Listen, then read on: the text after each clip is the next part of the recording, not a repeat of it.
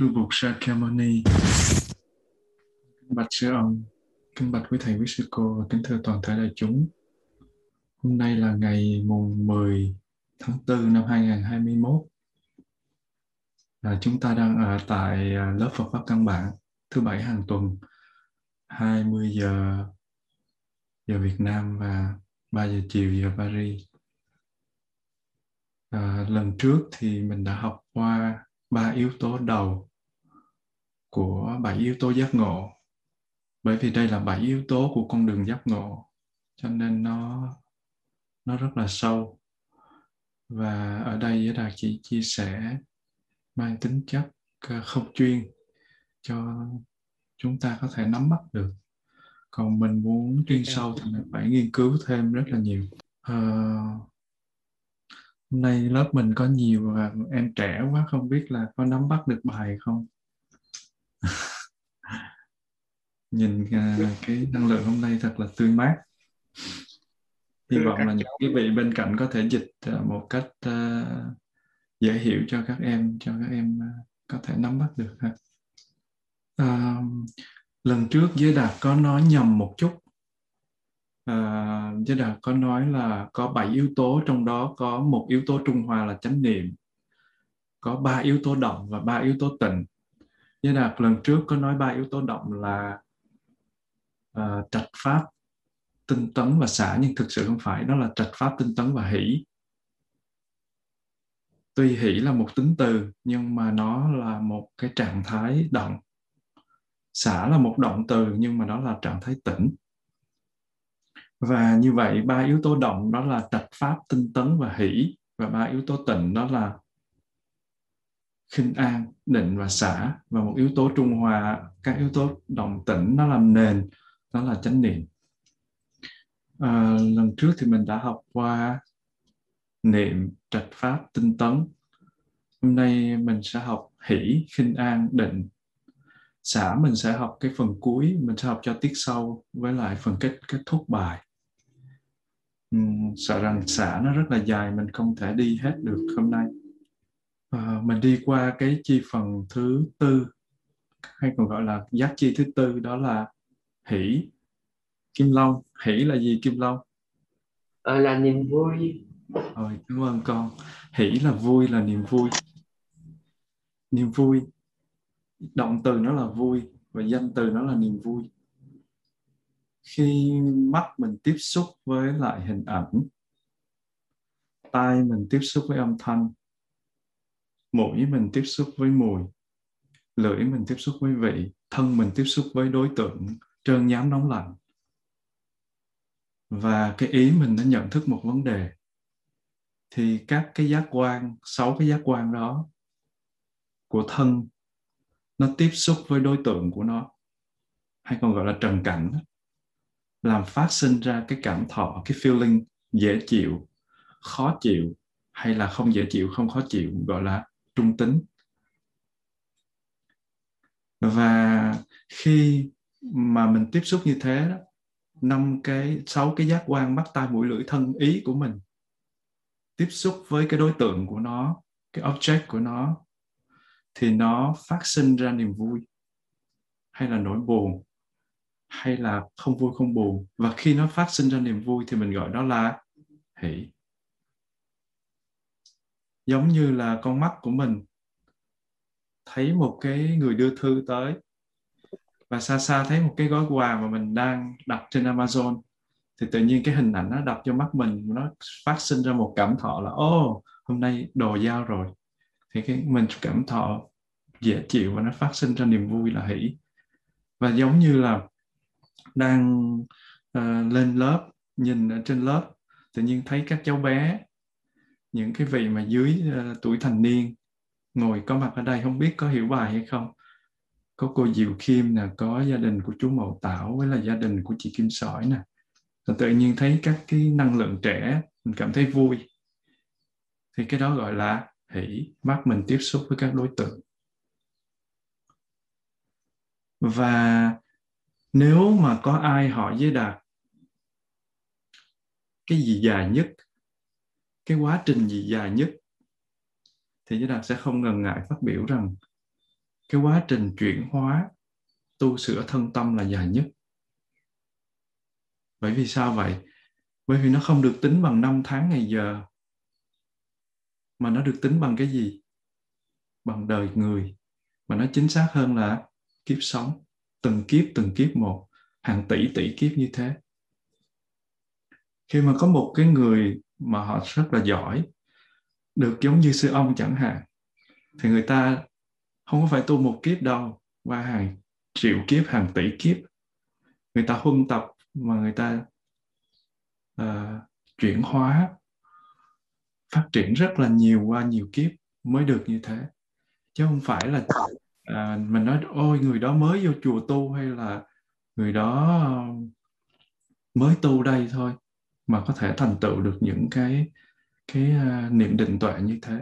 Không có dễ dàng một tí xíu nào đâu cho nên cái quá trình tu sửa thân tâm là quá trình dài nhất.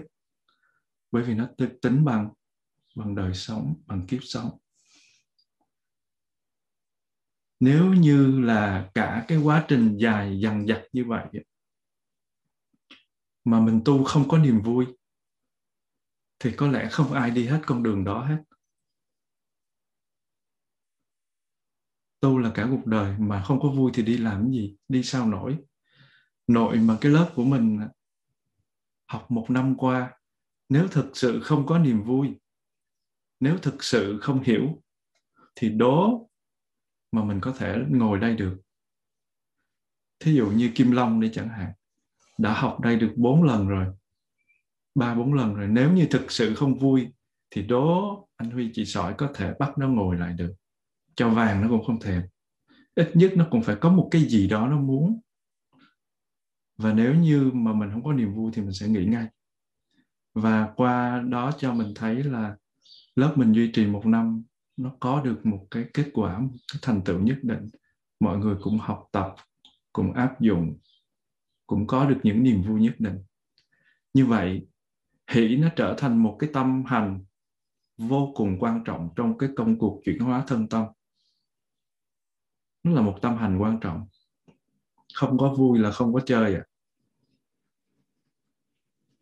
Mình cầm một cái ly nước, cho dù là không có nước, cho dù là nó nhẹ thiệt á, nhưng mà mình cầm mình giữ với cái tư thế này, mình cầm một cái ly nước nhỏ mình giữ với tư thế này. Một thời gian thôi mình cũng cảm thấy mỏi. Thử cầm đi, thử cầm cái ly nước cứ dở riết như thế này coi. Một chập nữa là tay mình rất là mỏi. Không cần phải ly nước, chỉ để cái tay lên thế này thôi một tiếng đồng hồ sau là mình thấy tê tái liền. Mình buông cái ly xuống một chút xong rồi mình cầm lại á, thì mình mới có thể tiếp tục duy trì ở tư thế đó thêm một thời gian. Nếu như không là mình không có duy trì được. Như vậy muốn duy trì nó thì phải cầm một thời gian buông xuống rồi cầm lên rồi lại buông xuống. Như vậy cái thời gian mà mình buông xuống đó là cái thời gian mà mình có niềm vui cái thời gian mình cầm lên đó là những khó khăn của cuộc sống. Và buông xuống cái ly đó một thời gian là mình phải có hỷ, thì mình mới có thể tiếp tục duy trì cái cuộc sống được. Còn nếu như cuộc sống chỉ toàn là khổ đau thì chắc là ai cũng cũng không sống nổi. Và niềm vui thì nó có được do rất là nhiều nguyên nhân. Có niềm vui nó được phát sinh do bất thiện tâm, có nghĩa là những điều không tốt tại sao mình vui mà lại không tốt? Có những niềm vui nó được phát sinh không thiện mà cũng không phải là bất thiện, có nghĩa là không phải tốt mà cũng không phải xấu. Và có những niềm vui nó do thiện mà phát sinh. Những niềm vui nào mà do bất thiện tâm hay còn gọi là tâm không dễ thương mà phát sinh? Mình mắng người khác, làm hả cơn giận của mình thì nó có sanh ra niềm vui không? Có không? Vui. Khi mình thấy người khác khổ, mình có vui không? Có khi mình cũng thấy vui. Tại cái người đó không có dễ thương với mình mình cũng thấy vui. Cái đứa anh nó đang giận đứa em, mà tự nhiên nó thấy đứa em bị ba mẹ la, nó có vui không? Vui. Long có vui khi mà quá nhi bị la không, long? Lâu lâu cũng dạ vui không khi mà mình thấy em mình mình đang bực mình nó. Mình đang khó chịu với nó mà mình thấy ba mẹ la nó là mình cảm thấy vui đó nè. Nó không vậy là nói nói dối đó. Đi ăn trộm mà mình ăn trộm thành công mình có vui không? Nếu đã có cái tâm ăn trộm mà đi ăn trộm thành công mình cũng vui. Mình hại người khác hay mình tranh đấu mình giành được tiền tài nè mình giành được địa vị nè, mình giành được danh vọng, quyền lợi nè. Nó cũng phát sinh niềm vui, thì cái đó gọi là hỷ. Nhưng mà cái loại niềm vui này được gọi là niềm vui bất thiện. Bởi vì nó không có đem lại hạnh phúc cho cho người khác, nó chỉ đem lại hạnh phúc cho mình thôi. Nhưng mà chưa chắc là hạnh phúc dài lâu. Chẳng hạn như mình đi ăn trộm, mình có hạnh phúc không có. Nhưng mà tới chừng cảnh sát đến tra ra chân tướng, bắt mình thì còn vui không? Hết vui. Và ngay trong lúc mình vui đó, nó có cái gì? Nó có nỗi buồn, nó có sự lo lắng, bất an, bởi vì mình làm chuyện xấu. Tâm của mình nó không có được thoải mái. Thì cái đó gọi là hỷ, nhưng mà đó gọi là bất thiện hỷ, hoặc là không có hỷ, niềm vui không có dễ thương cái loại niềm vui thứ hai đó là niềm vui mà mình giúp đỡ người khác mà phát sinh. Thì gọi là niềm vui hỷ hỷ, thiện hỷ. Mình thấy người khác hạnh phúc, mình vui theo. Cái đó có phải là hỷ không? Có.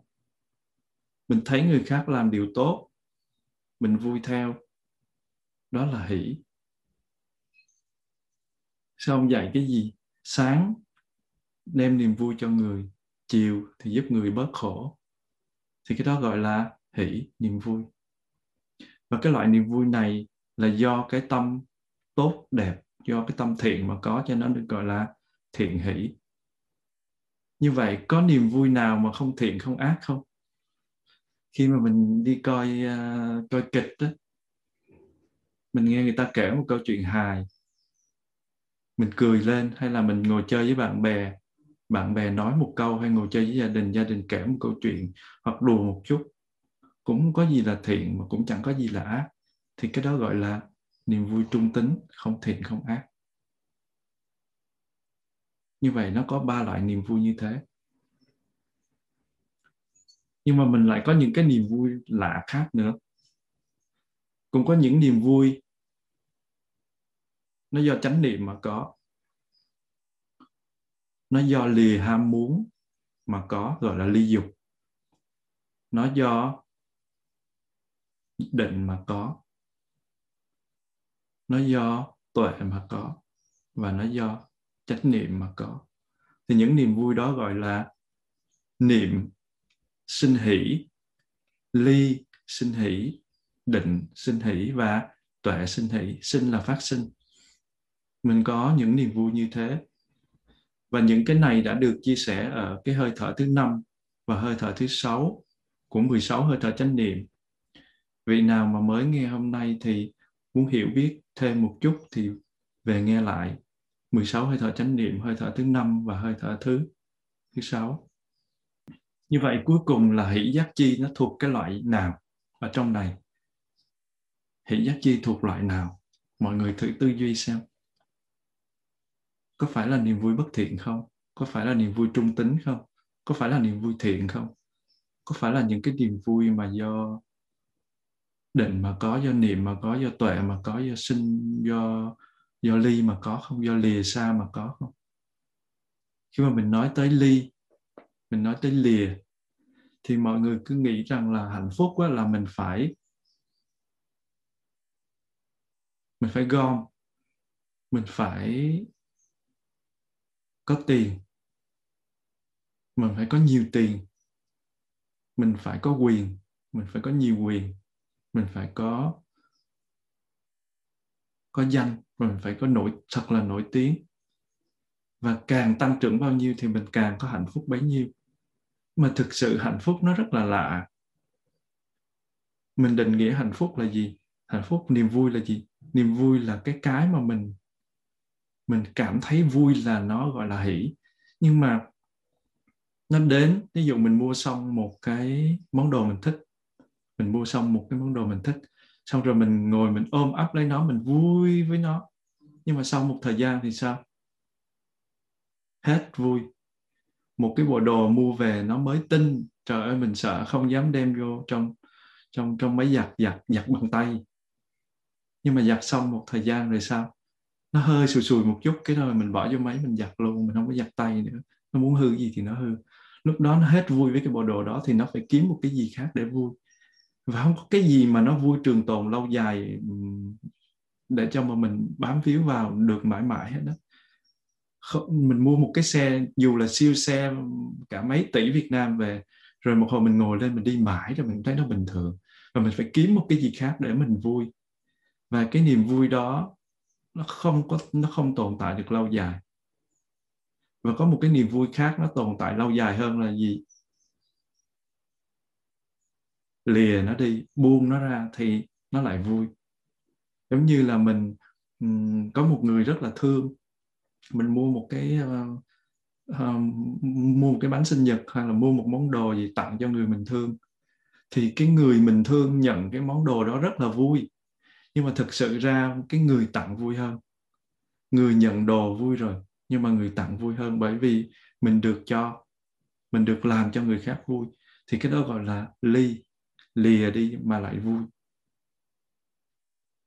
Khi mà mình bám víu vào mình khổ, tự nhiên mình buông ra, giống như là giới đạt cầm cái ờ, thước đo này, nó rất là sắc nhọn ở những cái đầu này, cầm thật là chặt như thế này, trong vòng 5 phút đồng hồ thì nó rất là đau đau cái tay.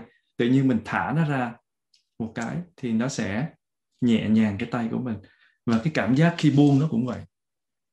Nói thì rất là khó hiểu. Làm thử đi, nó sẽ dễ hiểu. Khi buông ra một cái thì nó sẽ nhẹ nhàng hơn.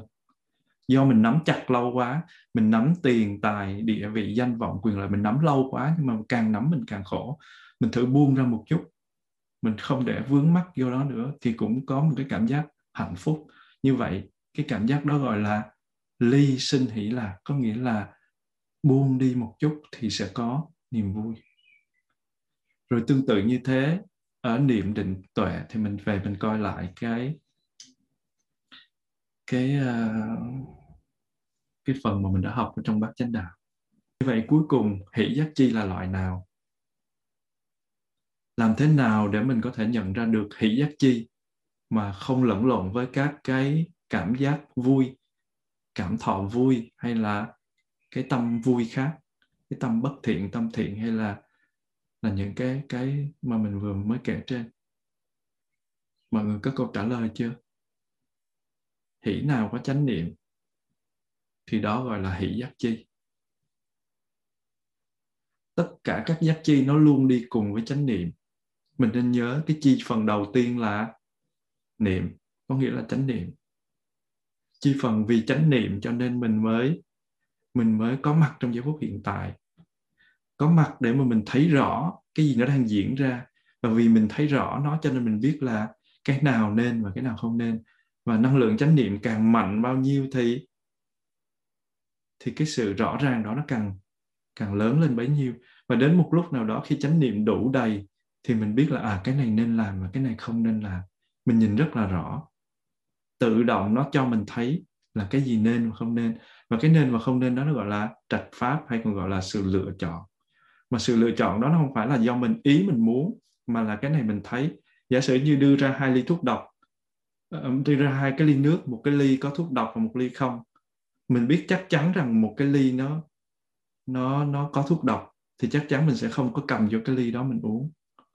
Như vậy khi mình biết rõ rằng cái ly đó có thuốc độc thì mình sẽ không uống mình biết rõ rằng cái người đó nhiễm covid thì mình sẽ không tới, mình sẽ không tới cầm tay người đó, không nói chuyện gần với người đó. Biết rõ ra là không làm. Làm có nghĩa là chưa có biết rõ. Như vậy khi mà mình đã đã quan sát được rõ là người đó bị covid thì mình sẽ không có không có đến tiếp xúc với người đó. Như vậy cái đó gọi là trạch pháp. Và vì mình có mặt trong giây phút hiện tại, vì là niệm, mình vì chánh niệm có mặt tròn đầy trong giây phút hiện tại. Biết những gì đang diễn ra cho nên mình rõ ràng về mọi thứ thì mình có trạch pháp. Và khi mà mình đã có trạch pháp rồi thì mình sẽ nỗ lực. Nếu mà mình thấy cái đó là một cái ly thuốc độc thì mình nỗ lực không đến uh, uống cái ly đó. Mình thấy covid thì mình nỗ lực mình không có mình tránh mình không có gần người đó. Và nếu mình thấy một cái điều gì đó hay ho mình thấy nó tốt đẹp cho mình thì mình nỗ lực mình làm nếu mình thấy một cái một cái viên thuốc nào đó hay là một cái ờ, loại ờ, vaccine nào đó mà nó có thể mà tốt cho cơ thể để chống lại covid thì mình nỗ lực mình uống mình nỗ lực mình chích. Và nếu như một có một cái điều gì đó đem lại hạnh phúc và an lạc cho mình thì mình nỗ lực mình thực tập. Cũng giống như một người bị béo phì mà người ta thấy à, thực những cái người ở trong phòng tập ừ, thể hình tập gym à, họ tập một hồi họ được cái uh, sự giảm béo và lên các cơ và cơ thể đẹp thì họ sẽ làm gì? Nỗ lực tập. Và nếu mà họ tập một thời gian mà họ thấy ô rõ ràng là có có cái cái sự giảm béo và có sự tiến bộ về sắc đẹp của cơ thể thì họ sẽ làm gì? Họ sẽ nỗ lực họ tập. Thì cũng vậy khi mình tu mình thấy những cái điều hay những cái điều tốt đem lại hạnh phúc đem lại niềm vui cho mình thì mình mình nỗ lực mình tập. Mình thấy rõ là mình sẽ nỗ lực. Mình nỗ lực. Thì cái đó gọi là tinh tấn và khi mà mình siêng năng, mình mình tập và càng siêng năng bao nhiêu, mình càng thấy kết quả tốt bấy nhiêu thì mình có niềm vui. Giống như mình đi tập thể dục vậy đó. Mình đi bộ mà mình thấy mình khỏe lên thì mình càng ngày mình càng đi. Và nếu như mà mình à, lên trên cái zoom này mình học mà mình cảm thấy ngày nào mình cũng học, tuần nào mình cũng học, mình hiểu hơn, mình dễ thương hơn, mình làm cho mọi người hạnh phúc hơn thì mình lên. Mình tinh tấn, mình nỗ lực, mình nỗ lực vì mình có có hạnh phúc. Như vậy, tất cả các loại giác chi nó đi cùng với chánh niệm, do đó rất là dễ phát hiện sự sai khác giữa các loại hỷ như mình đã trình bày ở trên. Chỉ cần mình cẩn thận, chú tâm và quan sát là mình sẽ sẽ biết liền. Cho nên mình không nên căn cứ ở trên sự phân biệt của lý trí mà mình đoán ở cái này là cái gì, mà mình phải thấy ngay trên thực tánh của trạng thái hỷ thì mình biết được. Nó đang diễn ra là hỷ thì mình căn cứ trên cái hỷ đó, mình căn cứ trên những gì mình đã học, mình căn cứ trên cái tuệ giác của mình mình căn cứ trên nó có cái phần niệm không? Chứ không phải là mình mình cho đó là là là là ừ, hỷ giác chi. Và mình phải xem coi nó đang diễn ra như thế nào. Và muốn biết nó rõ ràng hơn thì mình mình nghiên cứu tiếp. Thực ra cũng có một cách khác để nhận ra được hỷ giác chi. Nó giống như một cái tháp ai cập có bốn mặt đó cái tháp a, tháp ai cập thì chắc mọi người biết rồi. Kim tự tháp á. Thì nó, nếu mà ba cái mặt trên, ba cái mặt trên là ba cạnh của một một cái à, một cái hình tháp. Nếu mà nó là từ, là bi, là hỷ, thì cái mặt đáy của nó sẽ là xả. Như vậy, không có mặt đáy thì cái hình tháp nó không hình thành. Như vậy, cái mặt đáy, nếu mặt đáy là xả thì ba mặt kia sẽ là từ, bi và hỷ. Và cái hỷ đó nó phải dựa trên cái gì để nó hình thành? Xả. Như vậy, hỷ phải nương vào xả mới được gọi là hỷ giác chi. Niềm vui đó nó không bị vướng mắc thì nó mới được gọi là hỷ giác chi. Như vậy, niềm vui nó có chánh niệm và nó có sự sự buông xả, chứ nó không có bị vướng mắc. Khi mà mình thấy người ta, mình mình tuy tuy là mình giúp người ta đó nhưng mà mình bị vướng mắc thì cái đó cũng là hỷ, nhưng đó không phải là hỷ giác chi. Bởi vì cái cái cái yếu tố, bảy yếu tố này là bảy yếu tố giác ngộ. Mọi người nên nhớ, đó là bảy yếu tố giác ngộ, bảy yếu tố để thành phật, bảy yếu tố để thành thánh, bảy yếu tố để đem lại hạnh phúc tuyệt đối, chứ không phải bảy yếu tố chỉ để mua vui. Cái người mà thực tập bảy cái yếu tố giác ngộ này gọi là thất giác chi mình chỉ sử dụng hỷ khi nào? Mình chỉ sử dụng hỷ giác chi với mục đích là giúp tâm thoát khỏi hoặc là không để rơi vào trạng thái chán nản và buồn bực.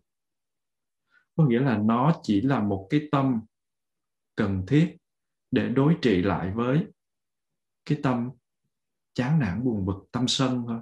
Như vậy hỷ là đối với tâm sân. Khi mình có sân thì mình không có hỷ và khi mình có hỷ thì mình không có sân giống như là mình đang bực bội uh, chồng vợ con cái bạn bè của mình ở trong nhà đang cãi lộn. Mà thấy sư ông làng mai tới thăm thì sao?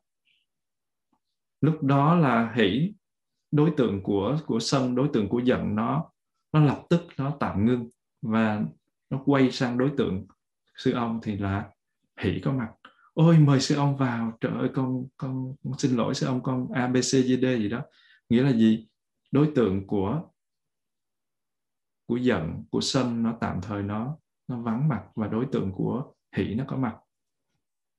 Và tâm hành hỷ có mặt, tâm hành vui có mặt. Cho nên khi có sân là không có hỷ và khi có hỷ là không có sân. Như vậy hỷ nó biểu hiện với mục đích là gì? Đối trị với tâm sân, hay còn gọi là trạng thái chán nản và buồn bực. Như vậy, khi tâm mình rơi vào thụ động thì mình dùng ba yếu tố động của thất giác chi để mà mình mình chuyển hóa nó là gì? Trạch pháp, tinh tấn và hỷ. Và nếu như mình rơi vào ba, mình rơi vào trạng thái động, thì mình dùng ba yếu tố tịnh, đó là gì? Khinh an, định và xả. Và cái yếu tố trung hòa, chánh niệm phải luôn luôn có mặt để điều động. Thực ra không có một cái cố gắng nào có thể duy trì lâu bền nếu mình không tìm thấy hứng thú trong hành động của mình. Nếu mà mình vẫn còn nỗ lực một cách lâu bền thì chắc chắn là có niềm vui trong sự nỗ lực đó. Mình thấy cái lớp mà còn duy trì được đến giờ là chắc chắn người chia sẻ có niềm vui và những người học cũng có niềm vui. Nếu như không thì cái lớp này đã tan rã lâu rồi. Ít nhất là nó cũng có một chút niềm vui. Và không bao giờ mà mình nỗ lực một cách lâu bền mà không có niềm vui mà mình nỗ lực được hết. Cho nên là gì? Mình biết là mình có hỷ. Và ví dụ như nãy là có chia sẻ đó, mình đi tập thể hình mà mình không có thấy tăng cơ, mình không có thấy giảm mỡ là mình dừng rồi. Mình không có đi tập nữa. Mình không thể tiếp tục duy trì được. Trong việc tu cũng vậy. Sự nỗ lực mà không phát sinh niềm vui thì người ta sẽ không thể tiếp tục duy trì.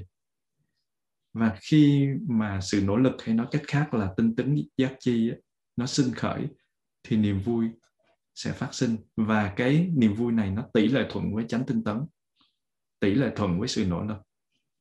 Càng nỗ lực bao nhiêu thì hỷ càng có mặt bấy nhiêu, chứ không phải là mình càng nỗ lực bao nhiêu, mình càng càng khổ bấy nhiêu. Nếu mà mình nỗ lực, mà mình có nhiều đau khổ thì cái đó là sai với cái hỷ giác chi rồi. Và hỷ trở thành một yếu tố để nó giúp cho con người phấn khởi trên đường tu đạo khó khăn để để dẫn đến cái gì? Để dẫn đến cuối cùng là giải thoát. Và nếu mà mình đi sâu vào thiền định là tam thiền, thì mình sẽ thấy là điều gì? Hỷ nó có công năng đối trị với sân và bất mãn khiến cho tâm mình được mát mẻ và vui thích trong đối tượng thiền định.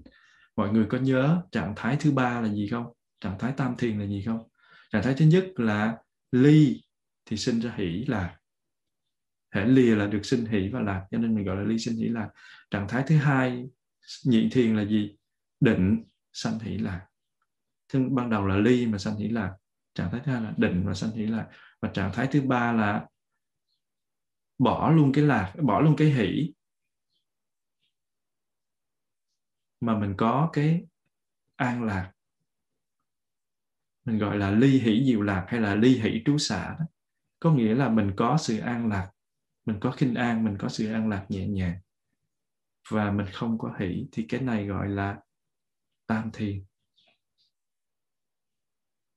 và khi mà mình đi sâu vào thì mình thấy là nhị thiền là bắt đầu là mình đối trị được với sân rồi đó. Tam thiền thì cái niềm vui này nó biến thành cái lạc. Thì cái lạc đó nó là cái chi phần sau, cái cái ờ, giác chi sau mình sẽ học sau. Nó chính xác là tới nhị thiền tới nhị thiền là à, tới tam thiền. À, trong cái trong năm cái thiền chi á, thì hỷ là thiền chi thứ ba thiền chi thứ nhất. Có nghĩa là có năm cái yếu tố trong trong thiền năm cái yếu tố đó gọi là tầm tứ hỷ lạc và nhất tâm. Và cái hỷ đó là thiền chi thứ ba thiền chi thứ ba nó có công năng đối trị với sân truyền cái. Nó giúp cho tâm mình được mát mẻ và hoan hỷ trong lúc mà mình mình đi vào định. Và khi mà mình có hai cái thiền chi là tầm và tứ đúng mức thì tâm bắt đầu kháng khích với đề mục thiền định. Nó có mặt, tầm và tứ nó xoay quanh giống như con ong, nó nó đi tìm hoa, nó sẽ xoay quanh cái hoa đó để nó nó hút mật. Nó không hại cái hoa đó nhưng mà nó xoay liên tục. Nó bay tới cái hoa đó gọi là tầm và nó xoay liên tục trong cái hoa đó, nó giữ là, nó đập cánh để nó giữ độ thăng bằng để nó hút được cái mật đó gọi là tứ hay tư. Và có, khi mà nó làm như thế thì nó sẽ hút được mật. Và nó hút được mật thì nó sẽ có niềm vui. Như vậy, lúc đó hỷ sẽ phát sanh lên và hỷ sẽ phát sanh ở trong cái trạng thái thiền định đó thì toàn thân của mình nó nổi da gà, nó nổi gai ốc lên. Ánh sáng thì chớp lập lòe, bồng bềnh như sóng lân lân bay bổng và rất là nhẹ nhàng, thoải mái giống như cái sơ thiền mà Nhã Đạt đã chia sẻ trong cái phần à, chánh định của bát chánh đạo. Và nhờ vậy tâm mình được lắng dịu và ổn định. Như vậy ba cái yếu tố trạch pháp tinh tấn và hỷ giúp cho mình thoát khỏi những cái trạng thái tiêu cực buông xuôi thụ động buồn ngủ đưa đến đưa đến sự thối đọa. Đọa là đi xuống và thối là lui về. Vì vậy khi nào mà mình bị rơi vào trạng thái tiêu cực thụ động thì mình tập ba cái giác chi này để mình chuyển hóa. Đó là niệm à, đó là tinh tấn và à, đó là trạch pháp tinh tấn và hỷ.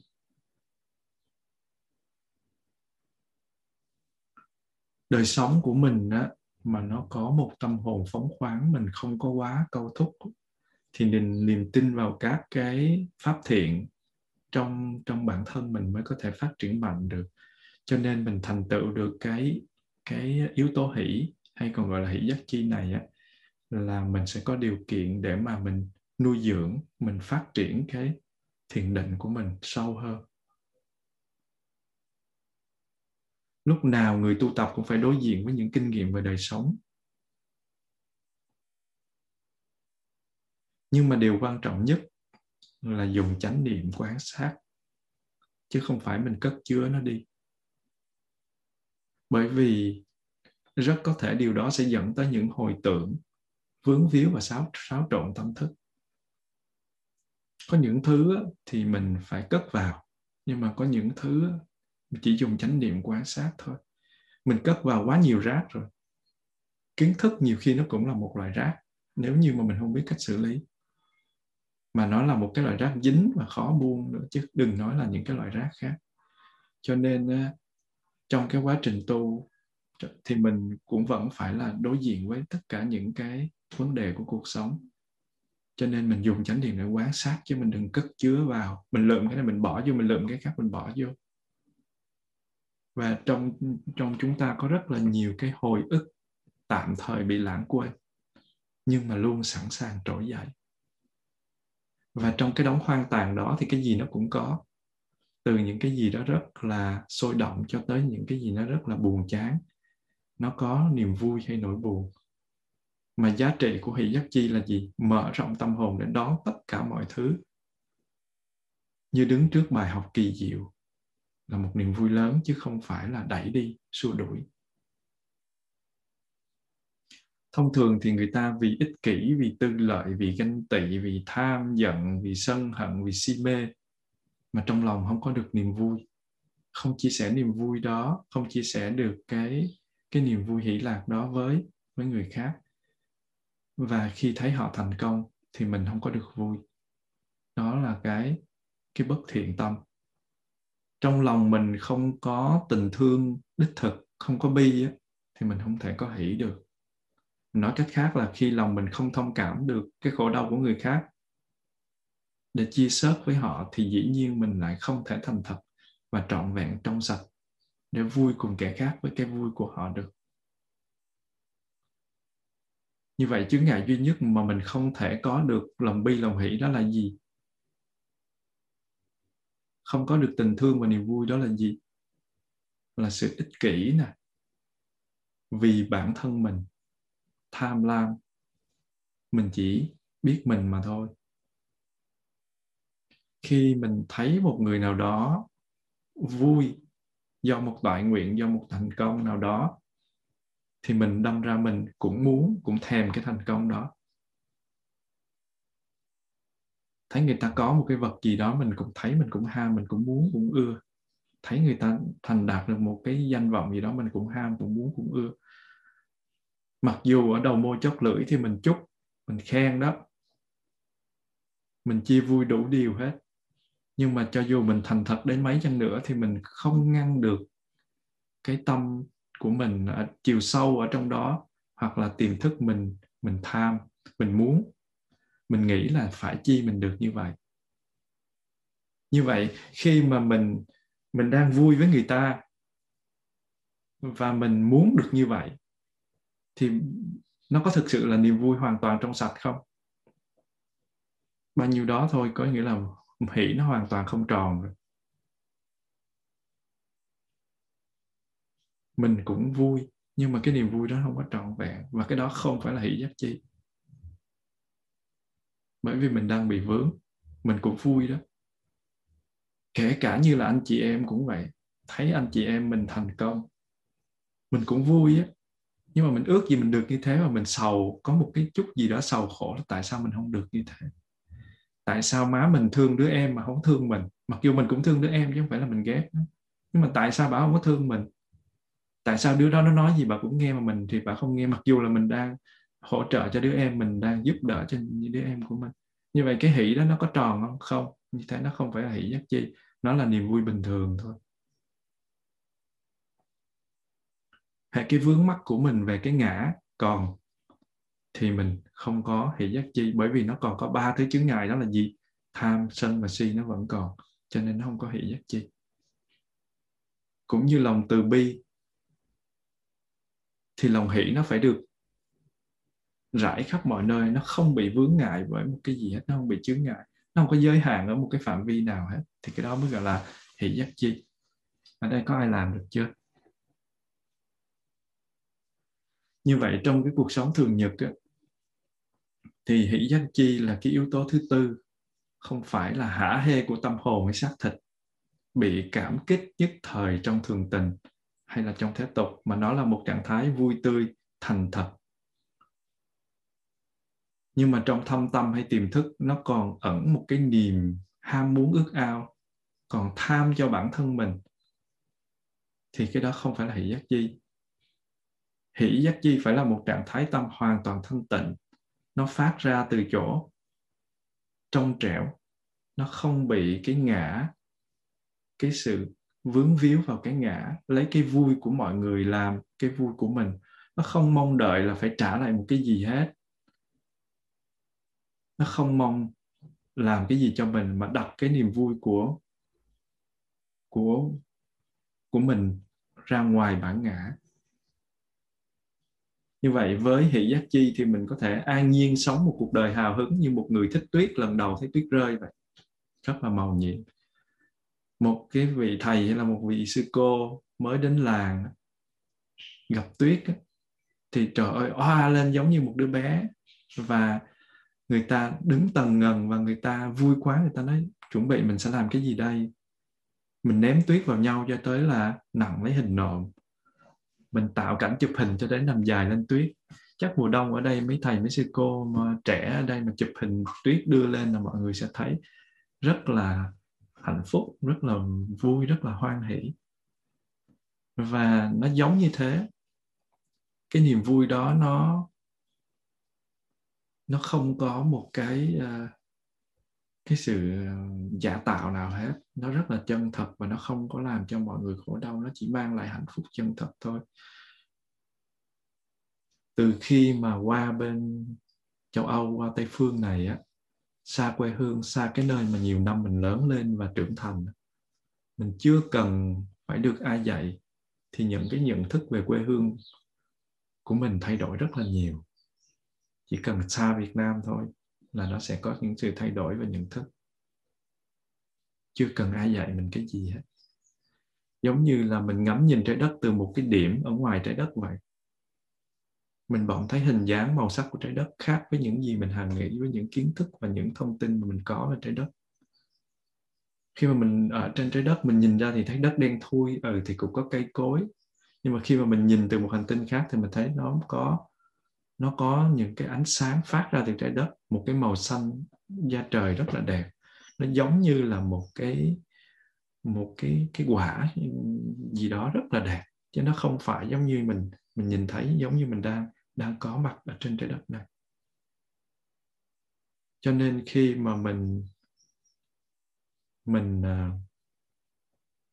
mình ngắm nhìn cuộc sống từ một khoảng khoảng cách không gian rộng lớn với một thời gian vô tận thì mình thấy giá trị của bản thân mình nhiều khi nó nằm ở những cái điều là thích và ghét thôi, ưa và ghét thôi. Đời sống vài mươi năm thì trước sau cũng chỉ là một vở kịch thôi. Ở đây ai cũng đóng kịch. Có người thì đóng được bảy mươi mấy năm, có người thì mới đóng được bốn chục năm, có người đóng được 15 năm 13 năm. Và hỷ hỷ giác chi nó giúp cho mình đánh giá vở kịch đó. Coi thử nó thực sự vui hay không. Thật ra mọi thứ rồi cũng sẽ ra đi.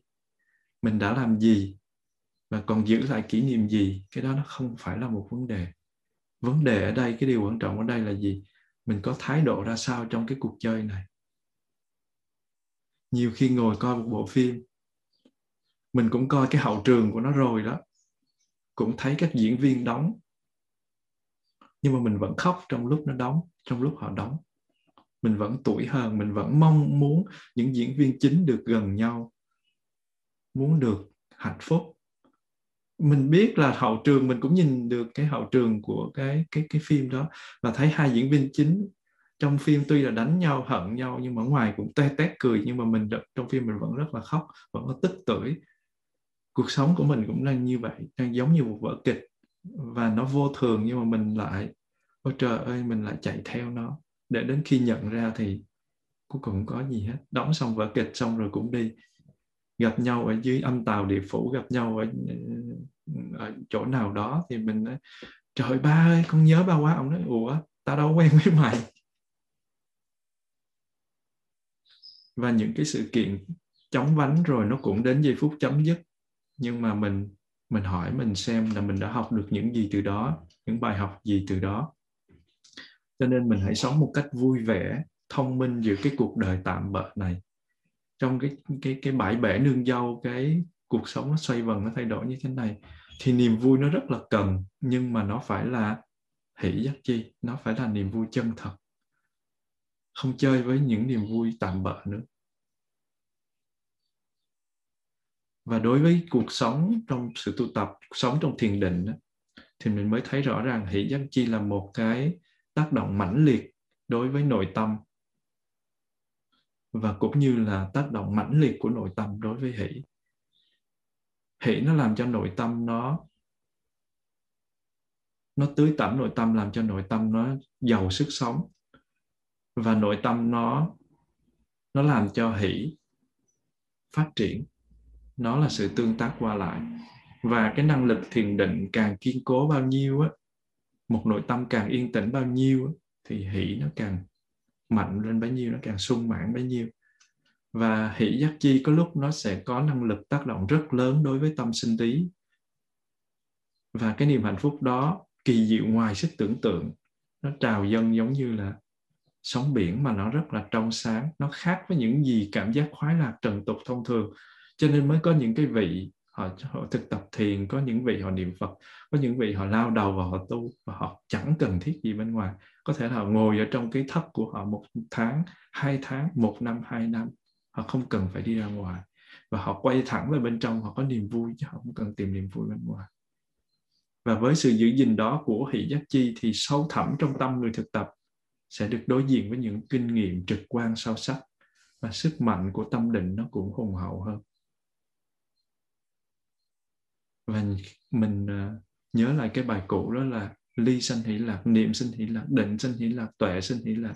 Nếu mình biết vận dụng một cách khéo léo là lúc nào mình cũng có hỷ ai không có có nhớ hoặc là ai mới thì quay về những bài cũ trước đó để mà xem lại. Và không mà ai mà có khó khăn trong việc xem lại bài thì nhờ sư cô cảm nghiêm. Xin sư cô thỉnh một tiếng chuông trước khi mình đi sang cái giáp chi thứ năm.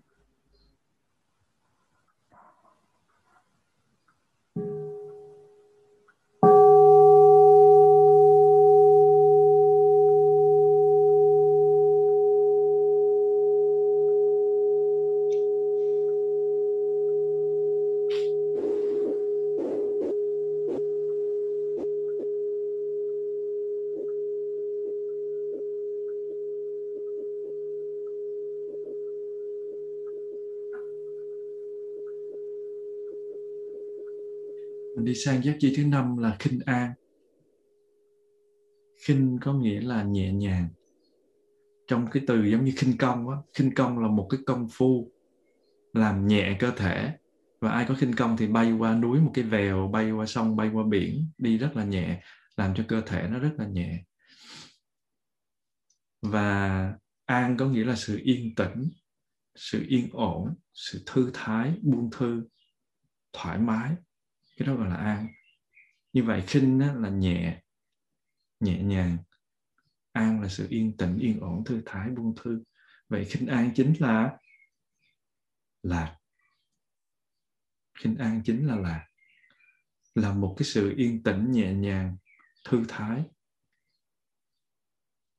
Trong cái quá trình mình tu tập á, sau khi niềm vui động là hỷ nó ẩn tàng thì niềm vui tịnh nó là lạc nó biểu hiện thì gọi là kinh an. Nếu mà hỷ, nó giống như là một cái người mệt mỏi đi giữa trưa nắng, chợt thấy một cái bóng cây mát mẻ, thì lạc nó có thể ví giống như là cảm giác an tĩnh của một người đi đường mệt mỏi đó khi ngồi lại dưới cái tàn bóng mát của cái cây đó. Mình thấy cái cây đó, mình thấy cái cây đó rồi đó. Mình đang nóng nực mình thấy cây là mình mình vui rồi, tại vì mình có chỗ. Nhưng mà khi mình tới mình ngồi dưới cái cây đó, mình hết nóng nực, nó mát mẻ, mình thấy sảng khoái, cái đó gọi là lạc. Hay nếu như mà hỷ là một cái trạng thái nóng bức, nó được thấy những cái đám mây đen vần vũ trên bầu trời, nghĩa là mình đang nóng, mình thấy trời nó nó chuẩn bị nó đổ mưa, thấy mây đen rất là nhiều thì mình vui rồi. Đang nực mà thấy mây đen là vui rồi. Thì cái đó gọi là hỷ. Như vậy lạc là gì? Lạc là khi mà trời đổ mưa, những hạt mưa nó đáp lên trên cơ thể của mình, nó làm cho mình ướt đẫm và làm cho cái cơn nóng qua đi. Và do đó những cái em bé hoặc là những chàng trai cởi trần chạy ra ngoài tắm mưa, hoặc là những cô gái chạy ra lăn xăng lăn xăng tắm mưa, thì cái đó gọi là cảm giác dễ chịu khi mà khí hậu thời tiết nó quá cao, bốn mươi mấy độ chẳng hạn, thì mình có được một cơn mưa xuống là hỷ và khi mà tắm được cái cơn mưa đó, mình cảm thấy nhẹ nhàng, thoải mái, không còn nóng nực, gọi là lạc. Để có được một cái thái độ sống sống một cách tự tại trong cái cuộc đời đầy phiền não, nhiều khó khăn như vậy thì mình nên nhìn lại mình để mình tìm thấy một sự thư giãn trong cái yên lặng sâu thẳm và bình an. Cái yên tĩnh tâm hồn đó nó là một cái nguồn động lực cho thiền định. Và nhờ có nó thì mình mới có thể lắng nghe trọn vẹn cái bản thân của mình, nghe bản thân của mình, nghe thân tâm của mình, lắng nghe cái con người và thế giới quanh mình nó đang biểu hiện như thế nào. Mình luôn luôn chạy ra ngoài để mình tìm niềm vui. Bởi vì khi mình quay vào, mình sợ lắm. Mình nó chết trong một cái cục thù lù này mình không biết mình là ai, ở đâu tới, nó sẽ như thế nào, cái chết đi về đâu. Mình quay vô, mình thấy tối thui, rồi quay ra thì thấy sáng, quay ra thì thấy nào là phim, nào là nhạc, nào là món ăn, nào là du lịch, nào là sự thưởng thức, nào là yêu, nào là hờn, nào là những cái tình ái vân vân, danh vọng, địa vị, quyền lực. Mình có thể chớp được, mình có thể lấy được và mình chắc chắn trong tay mình được. Nhưng mà mình quay về bên trong, mình quay về, mình thấy chết rồi, sao không biết cái người này là ai? Mình không biết mình là ai, từ đâu đến, tại sao giận nó biểu hiện, tại sao buồn nó biểu hiện. Tôi buồn mà không hiểu vì sao tôi buồn luôn. Sợ quá, không có dám quay về trốn. Và mình quay về mình không có vui. Mình về mình thấy mình là mình hết vui rồi cho nên mình quay ra. Và ở đây sự tu tập này là gì? Là một sự quay về. Một sự quay về. Và cái yên tĩnh tâm hồn đó là cái nguồn động lực cho thiền định. Và nhờ có nó, mình mới có thể lắng nghe được cái cái tâm của mình, cái con người, những con người xung quanh và thế giới xung quanh mình nó đang biểu hiện như thế nào. Đó chính là khinh an, giác chi hay còn gọi là lạc thực ra không phải tình cờ mà đức phật cũng sống trong núi rừng, nhiều hơn đô thị đâu. Sự tĩnh lặng nhẹ nhàng, đó là một yếu tố quan trọng trong việc nuôi dưỡng thân và tâm. Và để nuôi dưỡng được sự tĩnh lặng đó của thân tâm mình thì trước hết mình phải biết buông thư.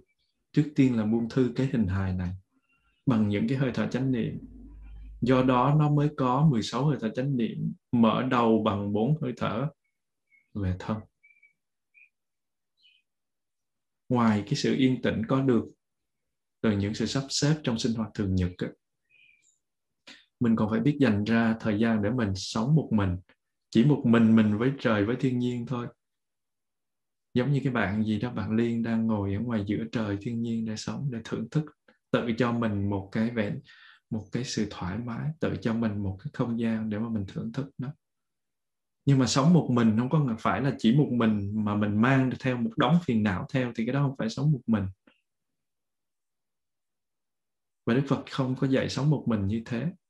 Nhưng mà theo cái nghĩa đen thì mình phải kiếm một cái không gian. Ít nhất mình cũng tự thưởng cho mình một cái niềm vui an lạc để mà mình có thể trở về với thân tâm của mình. Và do đó mình có thể nói rằng một điều là gì? Một nếp sống viễn ly dù ở đâu lúc nào. Các khóa thiền dù bất cứ hình thức nào, sống như thế nào thì cũng đều là những môi trường.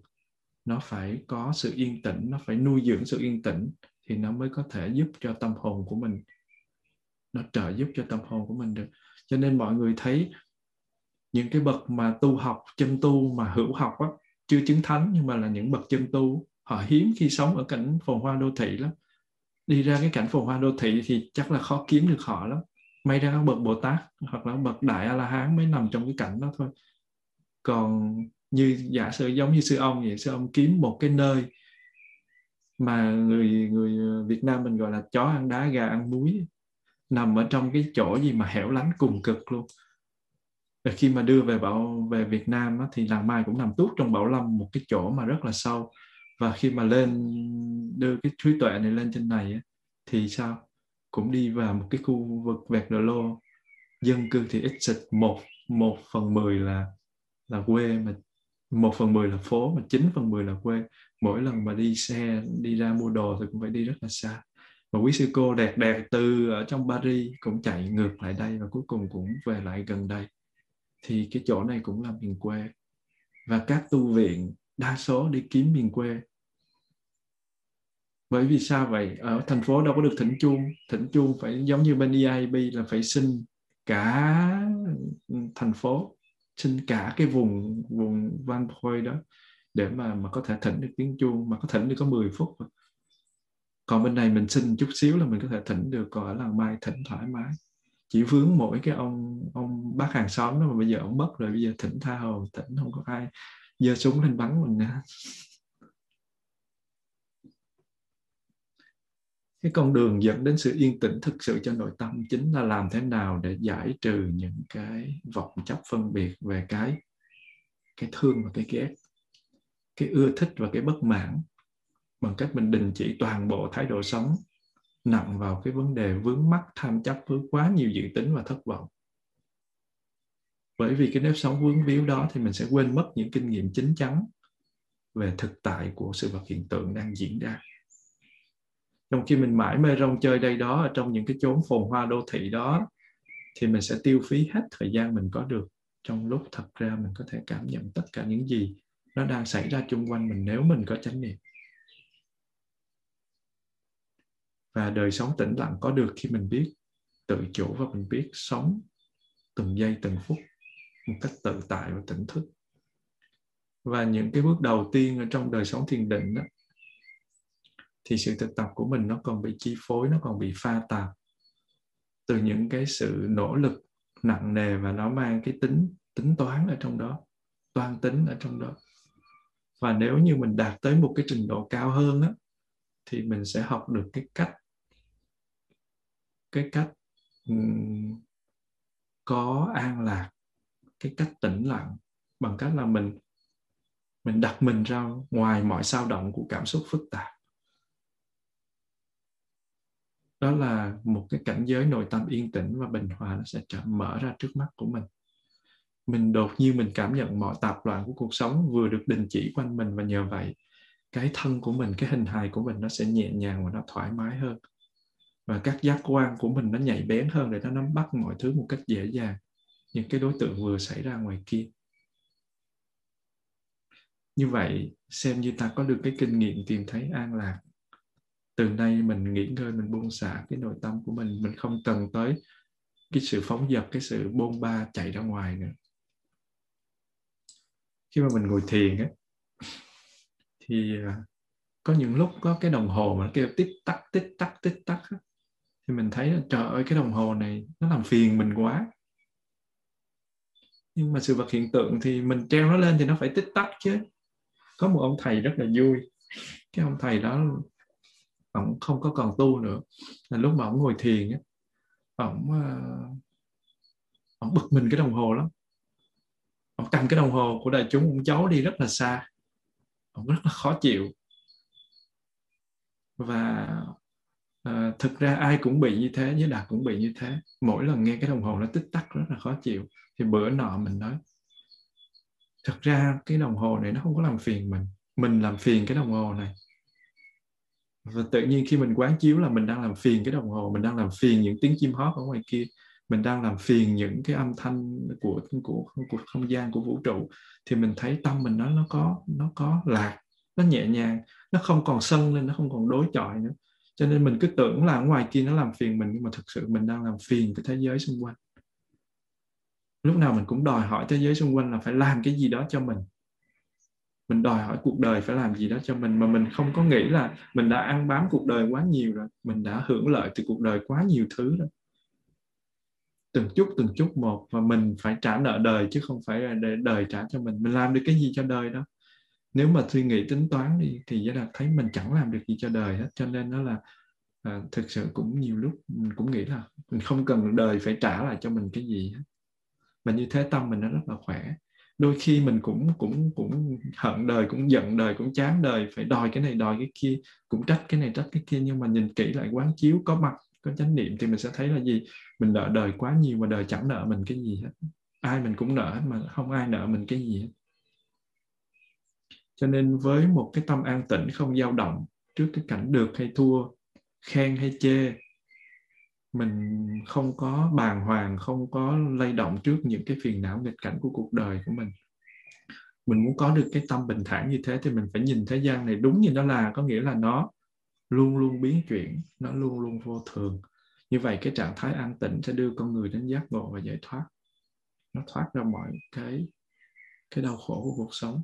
Và vì như thế, khi mà mình muốn có được cái sự nhẹ nhàng của tâm thức thì mình phải có cái niềm vui từ niềm vui nó sẽ đưa tới sự nhẹ nhàng đó và niềm vui đó phải là hỷ giác chi một niềm vui không vướng víu.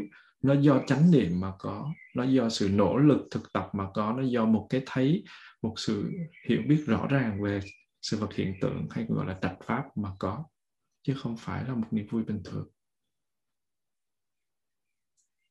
Xin sư cô thỉnh một tiếng chuông cho mọi người buông thư tiếp tục mình đi qua chi phần thứ 6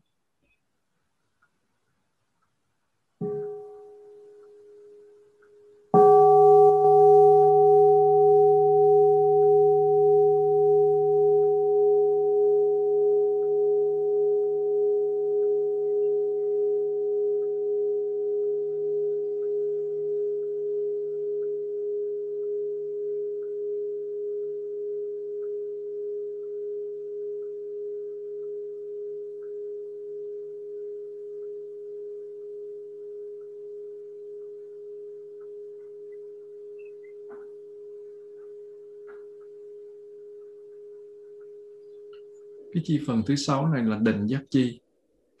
Định giác chi nó tương đương với cái phần chánh định của bát chánh đạo. Và bát chánh đạo mình đã phân tích chánh định tới 4 năm tiết. Đáng lẽ là mình sẽ đi qua, nhưng mà giới đạt nhắc sơ lại một chút cho những cái vị nào mới vào và thêm một chút xíu. Ba cái giác chi mà mang cái tính chất động vừa kể trên đó là trạch pháp, tinh tấn và hỷ đó thì nó được nó là ba cái yếu tố động để làm cho phá bỏ đi chuyển hóa đi cái trạng thái thụ động của mình trạng thái thụ động của tâm. Và ba cái yếu tố tỉnh là khi mà tâm mình động thì mình dùng ba cái yếu tố tỉnh này. Như vậy khi mà thiền mà thiền mà tâm mình bị động thì mình sẽ dùng lạc khinh an và định à, là khinh an định và xả để mà mình mình mình, mình thực tập. Như vậy cái cái phần đầu tiên đây là là định. À, là phần thứ nhì là phần thứ nhiên đầu tiên là khinh an phần này là định. Và cái à, cái định giác chi này là gì? Khi mà mình có cái sự an lạc có nghĩa là tâm mình có sự kinh an á, thì mình không còn vướng mắc vào cái điều gì. Mình muốn nên mình muốn có được một cái trạng trạng thái nhẹ nhàng thoải mái thì mình không có vướng mắc vào điều gì thì mình mới có được cái trạng thái đó. Và khi mà mình không có vướng mắc vào cái trạng không vướng mắc một cái gì thì lúc đó mình sẽ có được định. Như vậy định nó còn có tên là nhất tâm.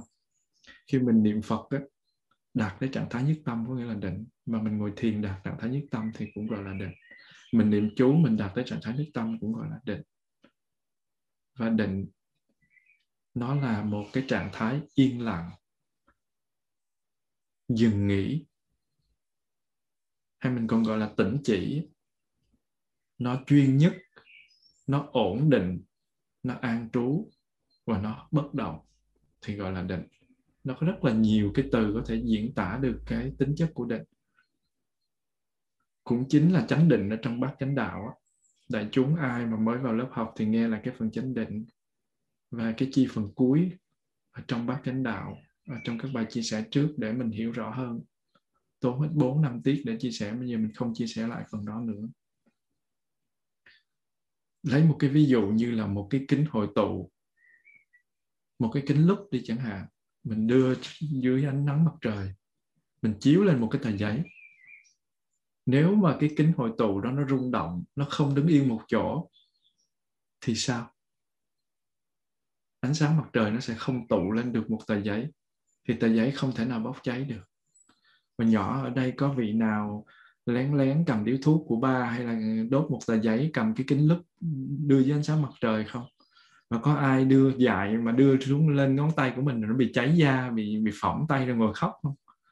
Ngày xưa với đặt nghịch dại mà có một lần bị phỏng nhẹ. Cũng đưa cái kiến xuống mà không biết làm sao mà đưa lên trên cái ngón tay của mình mà bị cháy cháy da. Bởi vì khi mà nó hội tụ lại cái ánh sáng nó tập trung lại, nó chiếu lên trên một cái tờ giấy thì nó sẽ cháy giấy và chiếu lên đầu thuốc là thuốc nó sẽ được đốt lên, nó sẽ nó sẽ có khói thuốc.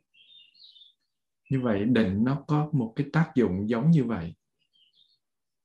Con người cũng thấy nếu như mà tâm của mình nó bị dao động nó bị nhiều cái vọng tưởng, nhiều cái tư duy mà không đáng có, thì nó tha hồ sanh khởi ra những cái cái vọng tưởng. Cái vọng tưởng nó làm cho gì? Tâm mình không tập trung và an trú trên một cái chuyện gì hết. Tâm sẽ rối bời, không có định, không có sự thoải mái. Như vậy định nó luôn luôn nó đem lại một năng lực lớn cho phần tinh thần của mình.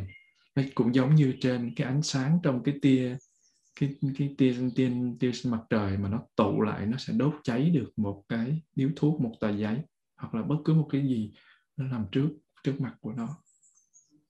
Cũng giống như ánh sáng trong cái tia laser đó, tia laser, nó có thể cắt đứt cả thép và một nội tâm có trang bị định giác chi thì sẽ chi phối một cách dễ dàng, đáng kể vào sự vận động của thân tâm mình.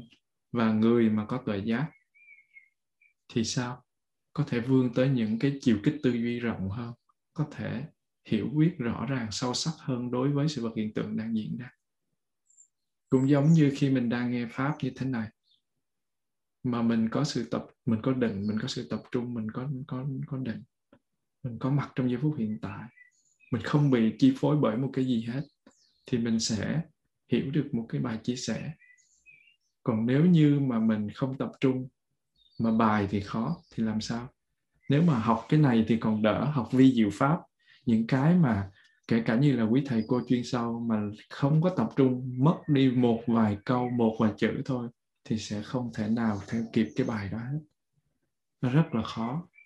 Bởi vì từng từ từng từ một, từng ý từng ý một nó nối lại với nhau, thì mình sẽ không có thể nào hiểu được. Giống như có những người, kể cả những người mới học mà đi vào cái lớp này mới 15 phút đầu mà không có chăm chú lắng nghe thì hồi sau rút hết, cũng không muốn nghe nữa. Và do đó cái cái tâm định nó giúp cho mình thấy rõ được bản chất chân thật của những cái đối tượng trong thế giới này. Và có những người họ dùng định để họ phát triển thần thông. Còn phật giáo thì không có làm như thế, chỉ dùng định để phát triển cái gì? Tuệ giác thôi, niệm định tuệ, giới định tuệ thôi và vì trí tuệ là điều kiện tối hậu để đạt được mục đích giải thoát cho nên định nó chỉ để hướng tới giúp cho tuệ giác phát sinh thôi. Nó chỉ hỗ trợ cho tuệ giác phát sinh thôi, chứ nó không cần thiết phải một cái gì khác hơn hết. Và định tâm giúp cho mình thoát khỏi lửa dục. Tham dục là một cái trạng thái tâm lăng xăng hướng ra bên ngoài, nó cầu sự thỏa mãn của các đối tượng khả ái. Giống như là gì? Giống như là sắc đẹp nè, âm thanh nè mùi vị nè hương vị nè sự xúc chạm êm ái nè. Chính cái cái lòng tham dục cái tâm tham dục nó làm cho cái tâm tán loạn bất an. Cho nên chướng ngại cần phải được xa lìa. Nó là một cái thứ phải xa lìa. Đó là lý do mà mình phải xa lìa tham dục. Cái sơ thiền á, khi mình nhập vào sơ thiền thì sơ thiền được mô tả là một trạng thái hỷ lạc do ly dục sanh có tầm có tứ ly dục là một cái yếu tố tất yếu cho các cái bậc thiền sắc giới và vô sắc giới. Muốn đi qua nhị thiền tam thiền tứ thiền muốn đi qua uh, không vô biên xứ thức vô biên xứ vô sở hữu xứ và phi tưởng vô tưởng xứ hay là các cái định như là uh, diệt tận định. Tất cả các loại định dù thiện định hay bất thiện định gì nó cũng phải đi qua một cái trạng thái gọi là ly dục sạch. Nếu không có đi qua cái trạng thái ly dục thì không thể nào có định được cho nên á, cái định nó phát sinh là do ly dục mà sanh. Không có ly dục là không có đạt được đại thái nhất tâm thì làm gì có định? Một vài cái tôn giáo họ dùng định để thọ hưởng những cái trạng thái xuất thần để phát triển năng lực thần thông giống như là xuất hồn nhập hồn điều khiển cái này cái kia. Và các cái nhà khí công á, hay là những cái người mà thôi miên thì họ dùng cái định lực để họ chữa bệnh, họ sai khiến người khác làm theo mệnh lệnh của mình hay là một mục đích nào đó. Có những người họ cầm một cái con lắc, họ đưa tới trước mặt bệnh nhân, họ cho nhìn, họ lắc lắc lắc lắc một hồi. Người kia mê bắt đầu họ hỏi họ hỏi ờ, điều này, họ hỏi điều kia. Và những nhà chuyên gia tâm lý họ trị bệnh, họ cũng sử dụng cái phương pháp đó để mà họ làm cho người kia bị thôi miên. Xong rồi sau đó họ đi vào trong tâm thức những cái ờ, phần ờ, tâm thức sâu của người đó, thì người đó giống như đi ngược về quá khứ để mà nói ra cho cho người đó biết là cái tình trạng đang diễn ra như thế nào. Và các nhà bác học thì chú tâm để làm gì? Giải quyết một vấn đề khoa học. Muốn giải quyết vấn đề khoa học, nghiên cứu, giả sử như nghiên cứu là vaccine đi, thì mình phải làm gì? Thiệt sự chú tâm, thiệt sự có mặt. Thì đó cũng là một dạng định nhưng mà đó là định của những cái tôn giáo định của những người à, bác học theo khoa học hay là định của những nhà thôi miên những nhà thần học vân vân. Còn đạo Phật dùng định với mục đích gì? Để tâm được an thôi thanh tịnh và tạo điều kiện phát triển trí tuệ. Nó chỉ hỗ trợ cho trí tuệ thôi nó không có một mục đích gì khác ngoài sự phát triển tuệ giác mặc dù là nếu như người Phật giáo tu thì vẫn có thần thông vẫn có thể bay đi xa gần vẫn có thể đọc được tâm người khác vẫn có thể làm được những chuyện rất là phi thường. Nhưng mà cái cái cái sự thực tập của những người tu thiền Phật giáo đúng như nó là là không có xem thần thông là mục đích chính. Và thần thông không qua nghiệp lực. Thần thông giống như ngày một kiền liên thì vẫn bị ngoại đạo đánh chết trước khi là nhập niết bàn. Rồi um, có những vị a la hán vẫn bị đói trong cái quá trình sống và cho tới cuối cùng mới được một bữa ăn no nhờ thần lực của của vị thầy của mình là ngài xá lợi phất, thì một vị tỳ kheo a la hán mới có thể ăn được một bữa cơm no trước khi tịch, khi nhập niết bàn. Và thần thông thì có một vị ni phải, một vị ni chứng a la hán vẫn phải bị chịu một cái sự sỉ nhục của một cái vị vua đã xâm phạm cơ thể của mình tuy tâm của vị đó không có bị thối thối rửa, tuy không có bị vướng chấp không bị dính mắc không có bị ái dục, nhưng mà vẫn phải trả một cái quả đó. Cho nên cái thiền định nó chỉ giúp cho mình gì?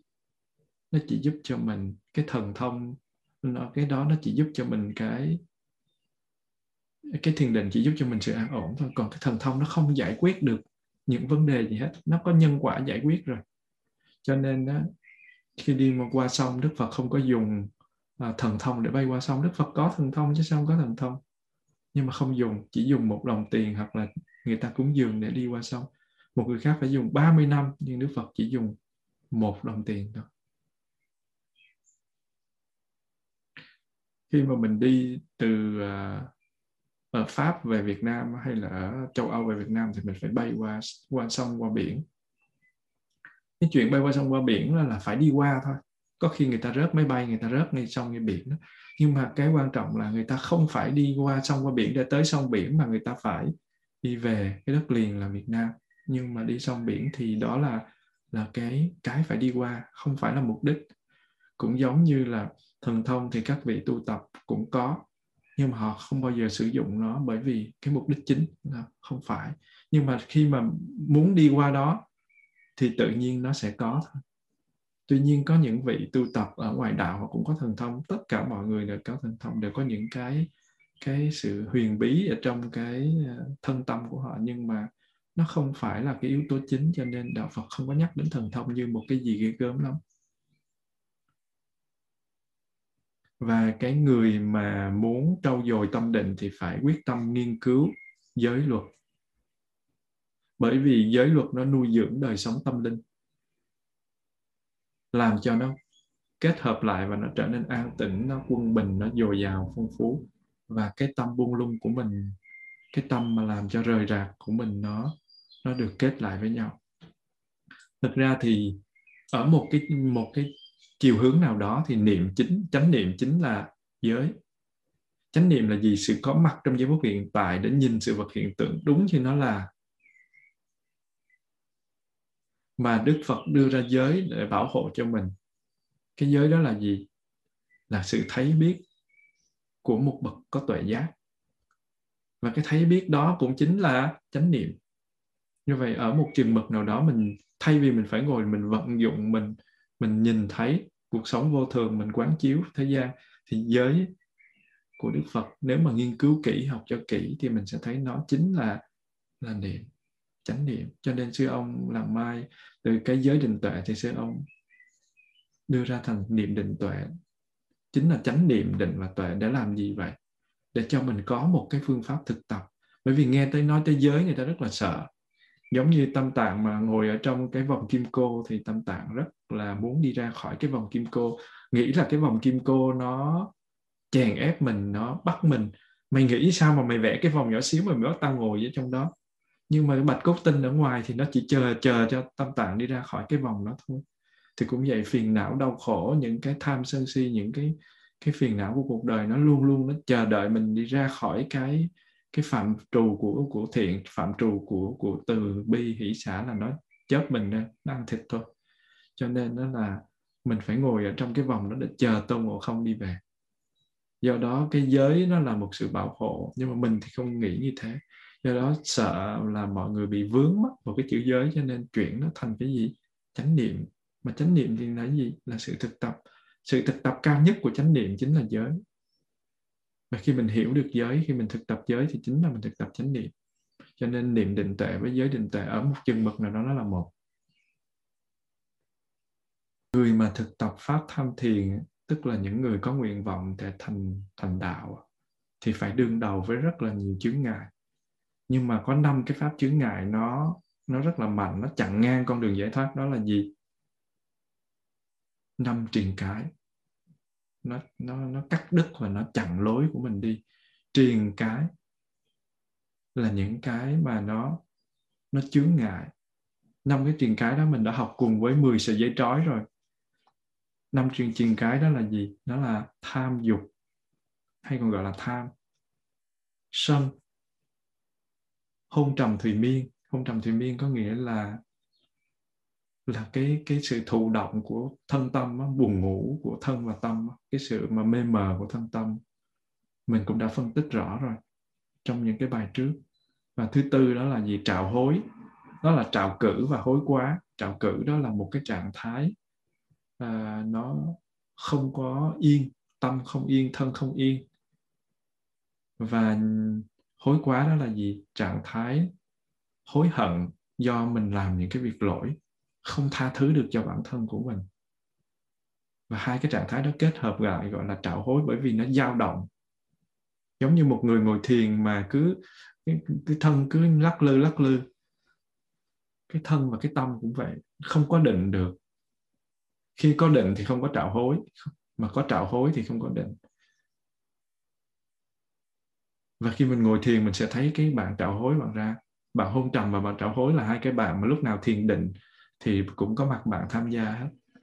Và mình có mặt thiền định sẽ không có hai bạn đó có hai bạn đó thì định nó không có thành và người nào ngồi mà cứ thấy mình sau khi mở mắt ra thấy đã quá thì biết là mình đi vô hôn trầm và thùy miên mình cứ tưởng mình mở mắt ra xong mình thấy thoải mái, mình giác ngộ, ai ngờ là mình mình giác gạo, mình đi mình đi bán. Và cái cuối cùng đó là hoài nghi khi mà mình nghi thì mình sẽ không có định được. Cái sự hoài nghi nó sẽ làm mất niềm tin và khi không tin thì mình không thể làm gì được hết. Niềm tin trong tính tấn niệm định tuệ, lực và tính tấn niệm định tuệ căn thì niềm tin nó đứng đầu. Mình tu á, mình có thể đi bằng rất nhiều con đường giống như giới đạt chia sẻ. Mình có thể đi bằng con đường gì? Con đường niềm tin. Nếu mình đi vào bằng niềm tin thì mình sẽ đi bằng tính tấn niệm định tuệ.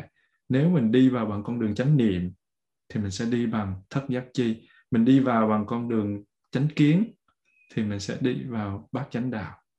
Mình đi vào à, mỗi cái cái con đường mình đi bằng niệm mình cũng có thể đi bằng niệm định tuệ. Mình đi bằng giới thì mình có giới định tuệ có nghĩa là có rất nhiều con đường đi.